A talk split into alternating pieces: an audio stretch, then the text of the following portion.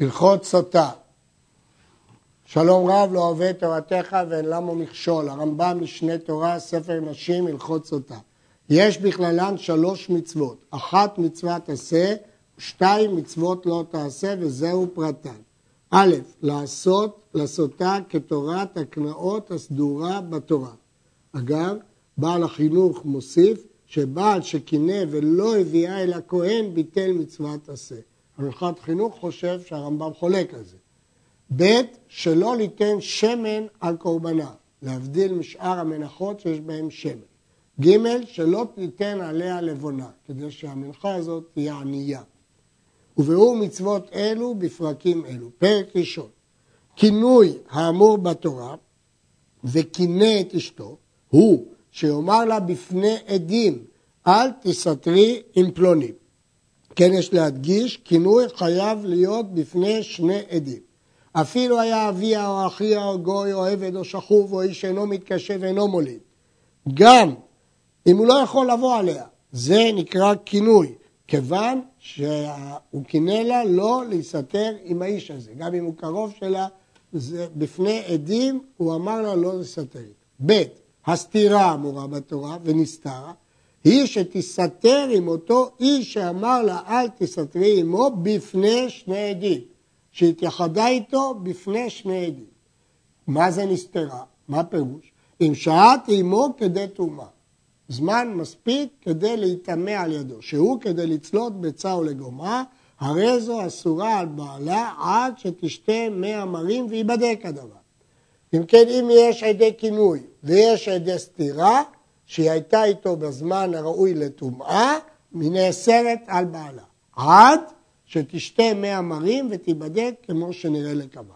ובזמן שאין שם מסותה, כמו היום, המילה שם היא מיותרת, רק מילה סגנונית, תיאסר עליו לעולם ותצא ולא כתובה. מדוע? כי אין דרך להתיר את האיסור שנוצר על ידי הכינוי והסתירה. ולכן היא יוצאת בלא כתובה והיא אסורה עליו לעולם, אפילו שהוא יתפייס איתה, היא אסורה.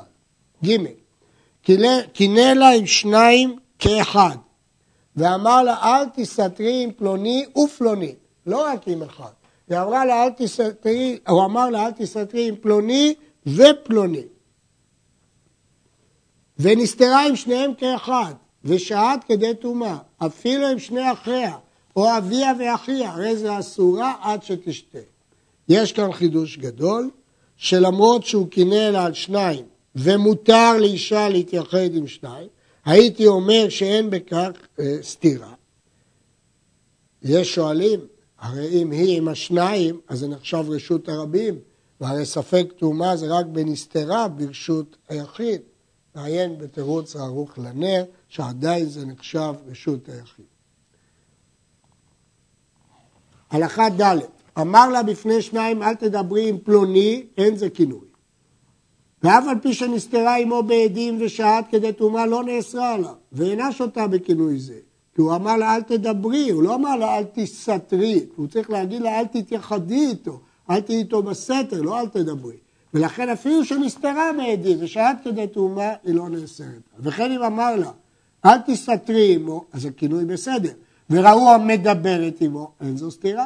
כי לא ראו שהיא נסתרת עמו, ולא נאסרה ולא שותה. וכן אם לא קדם כינוי, ובאו שניים והעידו שנסתרה עם זה ושהת כדי טומאה, לא נאסרה על בעלה ואינה שותה. כי אין האישה נאסרת בעלה, אלא על עסקי כינוי וסתירה. אמר לה אל תסתרי עם פלוני והיה קטן פחות מבין תשע שנים ויום אחד, או שאמר לה אל תסתתרי עם בהמה זו, אין זה כינוי, שנאמר ושכב איש אותה, פרט לקטן ולבהמה שאין אוסרים אותה עליו. המשנה כותבת ביבמות, על ידי כל האריות מקנים, חוץ מהקטן ומי שאינו איש. קטן, כי כתוב איש ולא קטן, ושכב איש אותה. בבהמה אין זנות בבהמה. מה זה קטן? דעת הרמב"ם, פחות מתשע שנים ויום אחד. למרות שבמשנה כתוב רק קטן. הרמב"ם פירש שבין תשע שיום אחד ביאתו ביה. בעל שמחל על כינויו קודם שתסתר. הוא אמר לה, אל תסתתרי אם יש פלוני ופלוני. אחר כך הוא אמר, אני מוחל לך על זה. כינויו מחול, כאילו לא קינא לה. אבל אחר שתסתתר, אינו יכול למחול. גרשה קודם שתסתר, הרי זה כמי שמחל. ואם החזירה, צריך לקנות כינוי אחר. בעל אמר לאשתו, אל תסתתרי עם איש פלוני, וגרש אותה, ואחר כך החזיר אותה, לא מתחשבים בכינוי הראשון, אלא כאילו הוא מחל אותה. קינא לה בפני שניים, וראה אותה שנסתרה עם זה שקינא לה. אין עדים, אבל הוא ראה בעצמו שהיא נסתרה. ושהת כדי טומאה, הרי זו אסורה עליו, ויוציא וייתן כתובה, שאינו יכול להשקותה על פי עצמו. אמנם יש שיטת רבי אליעזר שיכול להשקות על פי עצמו, אבל הרמב"ם פוסק רבי יהושע שאי אפשר להשקות אותה בלי שני עדים. אבל כיוון שהוא ראה אותה שהיא נסתרה, אז עליו היא נאסרה, ויוציא וייתן כתובה, אבל אין פתרון להשקות אותה. וכן אם שמע מרננים אחריה, אחר הכינוי והסתירה, עד שהשמע מהנשים הטובות לאור הלבנה נושאות ונותנות בה שזינתי באיש שקינא לה עליו, הרי זה אסור לקיימה ויוציא וייתן כתובה. הוא לא יכול על סמך הרינון הזה להשקות אותה, אבל הוא יוציא אותה כי סוף סוף הוא קינא לה ויש רינון חזק שהיא נסתרה, אז יוציא וייתן כתובה. בא עד אחד והעיד לו שנסתרה עמו אחר כינוי ושהת כדי טומאה, אם הוא נאמן לו ודעתו סומכת עליו, יוציא וייתן כתובה. ואם לאו, הרי אשתו מותרת לו. אם העד מעיד והוא נאמן עליו, אז הוא חייב להוציא וייתן כתובה. כך אומרת הגמרא, נאמן עליו כבן שניים. כמובן שהוא לא יכול להפסיד את הכתובה על סמך עד אחד, אבל היא אסורה עליו ויוציא אותה. אבל אם הוא לא מאמין לסיפור של העד, היא מותרת לו. אמרנו שהרמב"ם כתב שבכינוי וסתירה תצא בלא כתובה, אבל בכינוי וסתירה שהעם מרננים אחריה, ייתן כתובה. מדוע? כי בסתירה לא היו שני עדים. ואלו שבית דין מקנאים עליהם. יש סוג כינוי שלא הבעל מקנא, אלא בית דין מקנאים. מי שנתחרש בעלה, או נשתתה, או שהיה במדינה אחרת, או שהיה חבוש בבית האסורים, אז יכולים בדין, כדי למנוע פרצה, לקנות לה. לא להשקותה, אבל אין להם דרך להשקות אותה, אפילו אם היא תיסתר. אבל לפוסלה מכתובתה.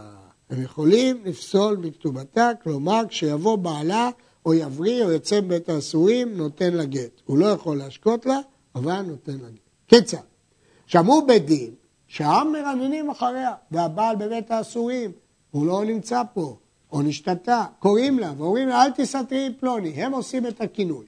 באו עדים אחר כך שנסתרה עמו ושעת כדי טומאה, בית דין אוסרים אותה על בעלה לעולם וקוראים כתובתה.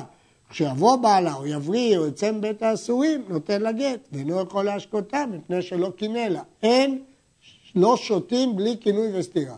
בית דין כינו, אז גרש אותה, אבל אין השקיית מים.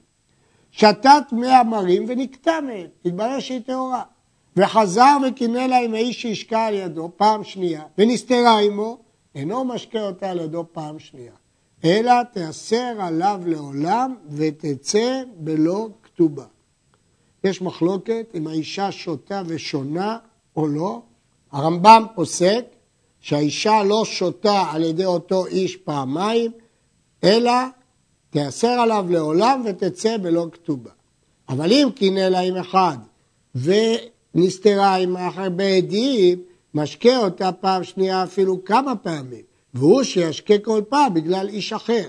כלומר, אם הוא קינא לה עם האיש הקודם, אז הוא לא יכול להשקות אותה פעם שנייה. אבל אם כל פעם הכינוי על איש אחר, אז ודאי שהוא יכול להשקות אותה, אפילו כמה פעמים. עם אותו אדם הוא לא יכול אפילו פעמיים, אבל עם אנשים אחרים, עם כל פעם שהיא תסתה, יכול להשקות אותה.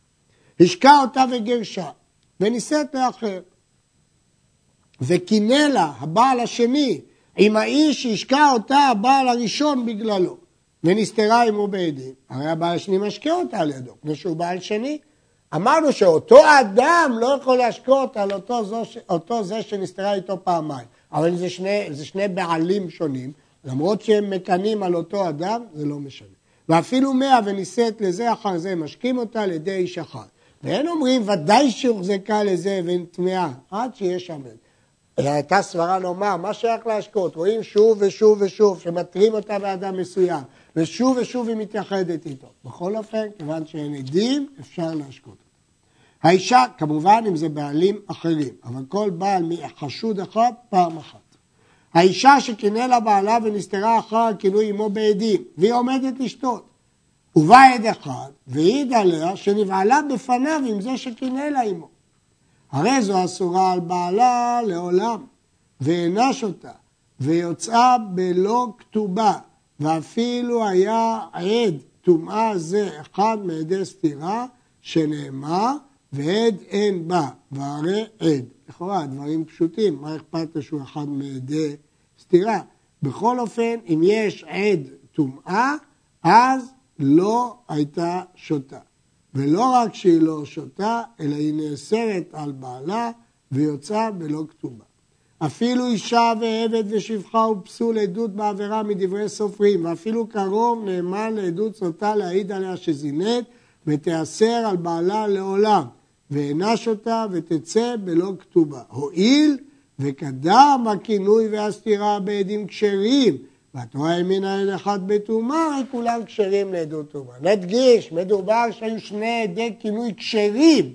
אז אם בא עד אחד שהיא זינתה, אפילו קרוב, אפילו אה, פסול לעדות בעבירה מדברי סופרים, כל הדברים הללו הם גם כן נאמנים לאוסרה על בעלה, והיא לא יכולה לשתות.